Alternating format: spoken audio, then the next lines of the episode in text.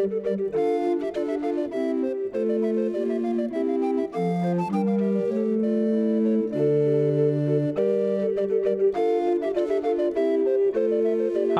I'm Peter Adamson, and you're listening to the History of Philosophy podcast, brought to you with the support of the Philosophy Department at King's College London and the LMU in Munich, online at historyofphilosophy.net. Today's episode Faith No More Martin Luther. It seems like a perfectly reasonable assumption that the most impactful figures in the history of philosophy would be, well, philosophers.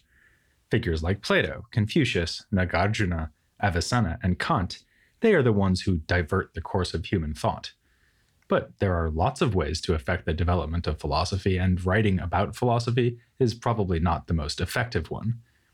If you change the language people speak, the books they read, and the art they enjoy, throw their political arrangements into upheaval, challenge their institutions of learning, make them question their fundamental beliefs and even the meaning of their lives on Earth, you are definitely going to influence the way they do philosophy. Martin Luther did all of these things. Indeed, I'm tempted to say that he's one of the most influential non philosophers in the history of philosophy, except that it's not quite clear whether or not he was a philosopher. By his own terms, he certainly wasn't. He mentions the philosophers as an enemy group whose views he wants to correct in light of Holy Scripture. But he received a solid education in scholasticism as a student in Erfurt and was able to draw on that training in his frequent polemics, including his attacks on scholasticism itself. Having received his bachelor's degree from Erfurt in 1502, his legend really began in July of 1505, when he was almost hit by lightning. All but literally thunderstruck, he wasted no time, or actually, he wasted about two weeks, before joining an Augustinian monastery. His life from then on was not all that dissimilar from that of other intellectuals in this time. He gained a degree in theology, taught at a university, wrote books, engaged in public disputations. Except that Luther used these activities to express increasingly radical criticism of the Church, arguing that the whole fabric of European Christendom needed to be rewoven, or, as we usually put it, reformed. His critique of Catholicism began with his legendary decision to nail a list of 95 theses to the door of the castle church in Wittenberg in the year 1517. This sounds like a dramatic gesture, if in fact he really did it, but it was actually a typical way to propose a set of propositions for debate. His target was the practice of offering indulgences, agreements by which the church would forgive sins in exchange for a generous donation. Luther was certainly not the first to lament this practice. Indeed, it's been argued that the 95 Theses grow quite naturally out of a medieval culture of criticism aimed at the worldly ways and wealth of the church. But Luther's intervention was made in a different context, owing to factors we've already discussed, notably the widespread use of printing to disseminate texts and the new humanist approach to scripture. The resonances between Luther and humanism sound out at the very beginning of his list, where the opening salvo of propositions allude to the debate over the meaning of the term penance in the Bible. Even if Luther's overall theme in his 95 Theses was not that revolutionary, they did hint at what was to come. Most obviously, Luther was concerned to constrain the scope of what can be accomplished by the Church, and in particular by papal authority, he said that the Pope can only relieve punishments he himself imposed, and that souls in purgatory are beyond his power to forgive. The following year, Luther would deny the doctrine of purgatory entirely, saying it was fabricated by goblins. Even here, early in his career as a theologian, Luther wanted to focus on the individual believer's repentance in this life. This would become the central concept in his mature thought. Humans are deeply and permanently sunk in sin, and there is only one hope for avoiding the just penalty for this sin, which is not, of course, to hand over some money to the church, or indeed to seek intercession from the church in any way. Rather, we must beg God for forgiveness in all humility, but also in the awareness that He has generously offered us grace. Thus, the Christian enters into a direct and ongoing relationship with God. We will not be saved by engaging in rituals or following rules. Justification is by faith alone, not by works. Luther said that this principle of justification by faith, no more, was the basis of all we teach and practice against the Pope, the devil, and the world. It seems like a pretty simple idea, but as we'll see shortly, it gave rise to many implications and complications. Luther would work through these implications over his whole career until his death in 1546. He did so by trying to set a good example himself, by preaching, and above all, by writing. For someone who wanted to minimize the importance of works, he sure wrote a lot of them. It's been calculated that he wrote about 1,800 pages per year, with the result that the standard edition of Luther takes up more than a hundred volumes. These contain disputations, sermons, polemical works, statements of belief, letters, and informal remarks called table talk that by themselves take up six volumes. Explaining his prolific output, Luther candidly said, I have a swift hand and a quick memory. When I write, it just flows out. I do not have to press and squeeze. Among his many writings, the single work with the greatest impact was his German translation of the Bible, first of the New and then eventually also the Old Testament, the latter despite the fact that, as Luther admitted, his Hebrew skills were modest. He picked up some Hebrew as a young student, but in the 1530s could still remark, If I were younger, I would want to learn this language. From the very beginning, this outpouring of words incited alarm and outrage from the church authorities.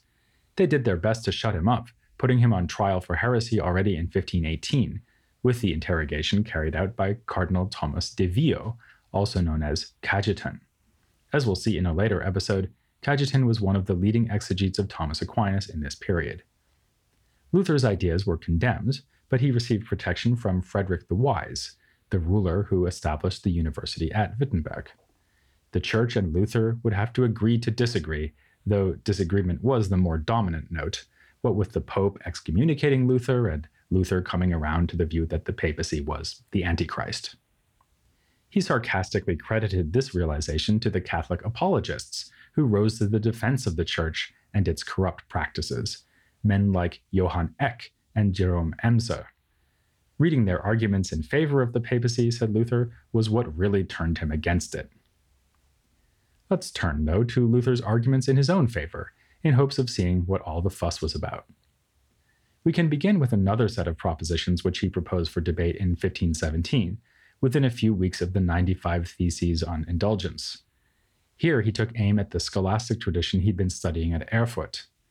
He makes his target very clear in the text, following many of his claims with phrases like, this in opposition to the philosophers, this in opposition to the scholastics, or this in opposition to the views of Scotus and Gabriel Biel. The contrast with Biel is particularly illuminating. As we saw in the last episode, Biel was a nominalist theologian who believed that God is under no obligation to save anyone from damnation. If that was the bad news, the good news was that God has generously promised to give grace and salvation to those who do their best to deserve it. Though we do suffer from original sin, we retain freedom of choice, and if we choose to pursue righteousness, God will acknowledge the effort and reward us. Luther rejects this whole theory, except for the bad news at the beginning. To his mind, it is ridiculous to suppose that God and the human cooperate in achieving salvation. Either divine grace is sufficient by itself, or its presence means nothing. More fundamentally, before the bestowal of grace, the human can never perform a meritorious action, that is, act in such a way as to earn God's favor absolutely everything we do without grace is sinful, even if what we do adheres to God's law. Given our corrupt nature, we'll only be doing it for our own selfish advantage. Imagine, for instance, that Biel sees a little old lady who needs to cross the street. Admittedly, in the 15th century when he was alive, there were no cars. Still, Biel hastens to help her, thinking that through this and other good turns for his neighbors, he will merit God's grace. But this is itself sin, Luther will cry. The action stems from Biel's hope of salvation for himself, not from his hope of getting the lady across the way without her being hit by a slow moving ox cart. But surely you might argue on Biel's behalf we do perform selfless deeds sometimes. Surely it's possible to act in a genuinely altruistic way, even if we only manage it on rare occasions. Luther would disagree. Being corrupted by sin, we would always prefer to satisfy our own desires without the constraint of moral requirements. As Luther puts it, if it were up to the will, there would be no law.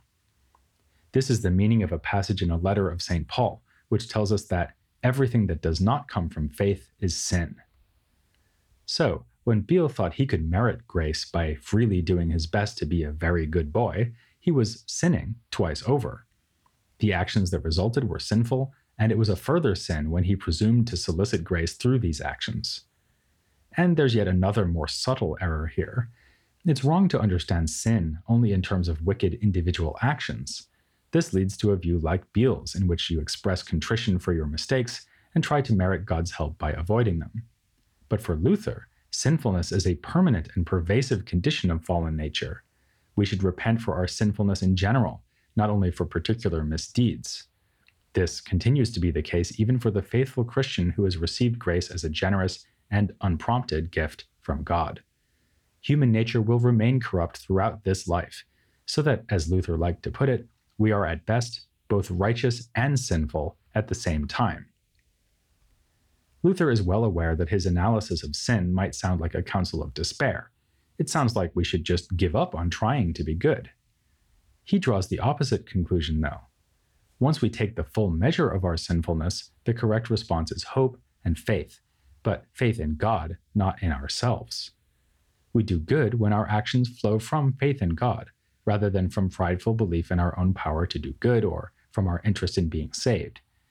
In fact, Luther thinks that all actions done out of faith are good, whether great or small. Good works are thus an outcome of grace. They are not, as Biel thought, a trigger for the bestowal of grace, like a decent performance on a difficult test, which God rewards with the ultimate smiley face. Or, as Luther somewhat more soberly puts it in the Disputation from 1917, we do not become righteous by doing righteous deeds, but having been made righteous, we do righteous deeds. Luther elsewhere explains this in terms of a contrast between the inner and the outer person. When the will within us is made righteous by God, our outer actions can also be righteous. We can never be sure that we are inwardly righteous. As Luther already said in his 95 Theses, no one is sure of the integrity of his own contrition. But if someone fails to perform good actions on the outside, that's a reliable indication that they are still rotten on the inside. As Luther says, if good works do not follow, our faith is false. This is an important point. We might have had the impression that Luther just doesn't care about what Christians actually do. After all, faith justifies, not works. But he can adhere to that position without saying that works are totally irrelevant. They are not a cause of justification, but a result, and hence a sign of justification. Luther offers useful analogies to explain this. A bishop carries out a variety of tasks, like when he consecrates a church, but it is not his doing these things that makes him a bishop. Rather, it's the other way around. It's because he's a bishop that he can do them. Likewise, a good or a bad house does not make a good or a bad builder, but a good or bad builder makes a good or bad house. The upshot is that being made good or evil by works only means that the man who is good or evil is pointed out and known as such, a teaching that Luther again thinks can be confirmed by Scripture, as when it says at Matthew 7, verse 20, You will know them by their fruits. It must be said, though, that Luther sometimes makes outer actions sound like an irrelevant afterthought, not so much fruits as fruitless. He writes that a Christian has all that he needs in faith and needs no works to justify him, and if he has no need of works, he has no need of the law, and if he has no need of the law, surely he is free from the law. Or if that doesn't sound alarming enough, how about this quotation? Be a sinner and sin boldly, but believe and rejoice in Christ even more boldly. Such passages sound like an invitation to anarchy. No wonder that when anarchy actually did break out in the form of the Peasants' War, plenty of people thought it was Luther's fault. As we'll be seeing in a later episode, Luther was at pains to correct this as a misapprehension, his goal was not to tear apart the whole hierarchical apparatus of 16th century society. At least, not all of it. While he did rise to the defense of the secular authorities who were challenged by the revolt of the peasants, he had no interest in defending the authority or traditional role of the church. He argued that the papacy was a human invention and the pope merely the bishop of Rome. The Catholic version of the Mass was also a human and strictly unnecessary practice. There's a rather amusing passage where Luther says that For all the sins he committed as a young man, the one he regrets most is that he was constantly pestering God by performing pointless masses. All this constituted a direct assault on the role of the priesthood. Christians need no specially qualified clerics to mediate between them and God. Rather, all believers are priests, and anyone can assume the office of ministering to others. This may remind us of what humanists like Erasmus were saying about the Bible. It was an ancient text in need of careful philological effort, yet also a book that is largely plain in its meaning, so you didn't need advanced degrees in theology to expound upon that meaning. Luther's approach as translator and exegete of the Bible was similar. He rendered it into German with an eye to popular speech, and encouraged readers to adopt the plain or obvious meaning of the text unless this was ruled out by outright absurdity. In that case, one might resort to a more figurative or metaphorical reading. Where Luther's defense of secular authority may seem conservative, and his assault on clerical authority was certainly radical, his views on social issues tended towards moderate reform. This is well shown by his disagreement with Andreas von Karlstadt, who had been one of his examiners for his theology degree. In the early 1520s, von Karlstadt was calling for rapid and radical changes in Wittenberg. Luther tried to rein him in, concerned about the disorder it was causing in the city. Despite this caution, some of Luther's most influential ideas lie in the area of social reform. For example, he discouraged the notion that poverty was a kind of holy state that brings one closer to God. Rather, poor people are just unfortunate souls who need the help of the community, a doctrine put into practice when Wittenberg set up a common chest for charity in 1522. Another example along the same lines is Luther's attitude towards family life. Thanks to his letters and the table talk, we know a good deal about his relationship to his own wife, Katharina von Bora, who shared Luther's background in having had a cloistered youth. They rejected this life of chastity in favor of marriage and child rearing, a decision Luther most certainly did not regret. He admitted the pressures of family life, remarking wryly that these almost compel one to put one's faith in God. But he saw sexuality as a God given and natural thing, albeit one always mixed up with sin given our fallen condition. To demand chastity was like expecting that people refrain from eating or moving their bowels. While some lofty spirits might be able to live without sex, it was a doctrine of demons to make this a requirement laid upon priests. Child rearing, too, is holy work. There's a striking passage in which Luther pays due respect to fathers who are willing to change diapers, and another where he favorably compares parenthood to going on pilgrimage. While this sounds pretty forward thinking as concerns the duties of men, Luther unsurprisingly takes a fairly traditional view about the duties of women. He says that bearing children is their purpose on earth, that the broad backsides of women show that they were made to sit at home, that it is never a good idea to be led by women, and that his own wife is a more talented speaker than he is, which he considers a pity, since it is more fitting for women to be silent. Still, Luther has no patience for authors who wrote diatribes against the vices of women, remarking that if women were to write books, they would say exactly the same thing about men. As it happens, we already know that in the Italian Renaissance, women did write such books, and later on in the current series, we'll be returning to this battle of the sexes and seeing how it was waged in other parts of Europe around this time. If Luther allowed so much to be known about his intimate relationships, it was because he wanted other people to take an example. This is what a marriage based on faith looks like. It's yet another example of the far reaching influence of Luther on 16th century society and beyond, which brings us back to the question of his impact on philosophy.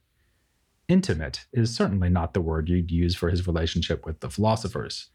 As we've already seen, he castigated them, or the scholastics, for their teachings. At a more abstract level, his critique of human nature led him to a rather skeptical attitude towards reason. He said, for instance, that blind reason gropes about in matters which pertain to God, seeking consolation in its own works, according to its own inventions, without being able to consider Christ and faith.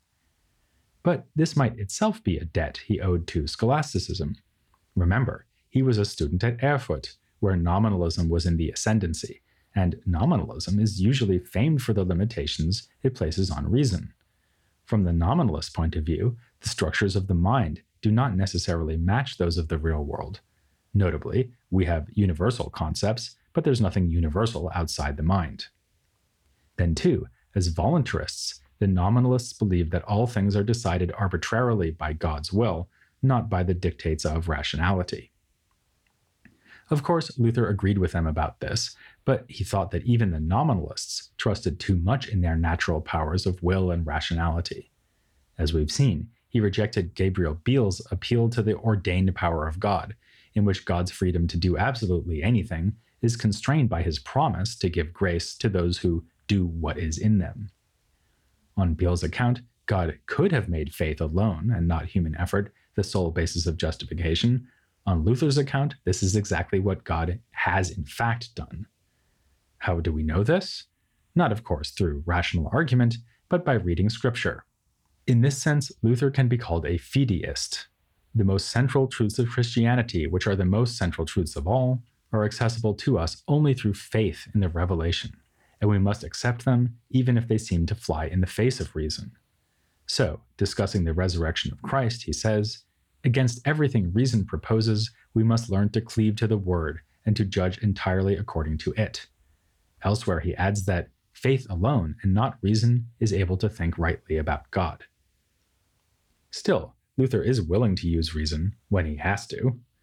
As we'll see later, he let himself be drawn into a rather scholastic debate over the nature of the Eucharist, calling upon his nominalist training as he argues that it is indeed possible for the substance of Christ and the substance of bread to coexist in one and the same place. So while he wants faith and not reason to lead the way, he allows reason to defend and clarify the principles of faith. Some have suggested a parallel between Luther's attitude and that of Thomas Aquinas. Both thought that God reveals truths inaccessible to reason, that reason can then step in to carry on the project of theology from there. Luther himself would probably not appreciate this comparison, given that he once called Aquinas the source and the basis of all heresy, error, and destruction of the gospel. But this was typical exaggeration. He thought that other scholastic authors like Scotus, Occam, and Biel had done a lot of harm too. If we're looking for medieval precursors to Luther, then apart from the obvious case of reformers like Wycliffe and Huss, we might instead consider the tradition of German mysticism, as found in figures like John Tauler. Like the mystics, Luther challenged the idea that the Christian is working towards righteousness throughout life by striving to avoid sin and calling upon the intercession of the church. In both cases, the alternative is an unmediated, personal relationship with the divine. But where the mystic ambitiously aims for a union with God, Luther is content simply to trust in a God who remains distant and inscrutable. He thus speaks of a hidden God in the context of the free will debate a topic we'll be revisiting soon. The only appropriate attitude towards such a God is faith, another reason to be suspicious of rationalist theology, especially when it comes to such mysteries as the Trinity. Yet, while he certainly thinks that faith outstrips reason, Luther does not seem to think that it overturns reason, in the sense of requiring us to believe flat impossibilities. Here, Luther is apt to remind us of Nicholas of Cusa. Like Cusanus, Luther loves a good paradox, as in that phrase, righteous and sinful at the same time. But also, like Cusanus, he steers clear of embracing outright contradiction. A nice example is his famous claim that the Christian is perfectly free Lord of all, subject to none, perfectly dutiful servant of all, subject to all. Luther goes on to explain this paradoxical remark in a manner worthy of a scholastic arts master. The human is twofold, and while our inner nature is justified by grace and free, we must outwardly seek to serve other people by helping our neighbors.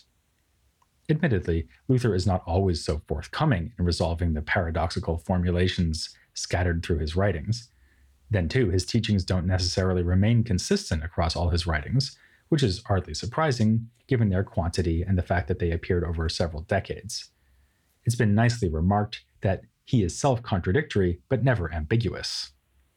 Some of the further developments of his Reformation, including developments that appalled Luther, can be seen as attempts to embrace just one side of a contradiction found in his writings. Another source of inconsistency was Luther's need to reply to critics who attacked him from a variety of viewpoints. The torrent of words that flowed from his pen were aimed at fellow Protestants as well as the Catholics. We'll be getting into some of these controversies in episodes to come, But before we wrap up for today, a word must be said concerning his invective against non Christians. Luther was notoriously hostile to the Jews. This hostility grew during his career. A work of 1523 reminded readers that Christ had been born a Jew and accordingly recommended a relatively benign approach. But the later Luther used harsh, even obscene and violent language against the Jews in a fashion that has only come to seem more shocking in the light of the subsequent history of anti Semitism in Germany. We can find him, for instance, imagining the devil filling up Jews with excrement until it pours out of their every orifice. He was also paranoid about what the Jews might do to him personally. In one letter to his wife, he blames their evil magic for a bout of impotence. This is nasty stuff, and scholars have tried variously to contextualize it within his larger body of work or treat it as a lamentable feature of his thought that can be detached from his other teachings. I'm rather skeptical about the prospects of the latter strategy.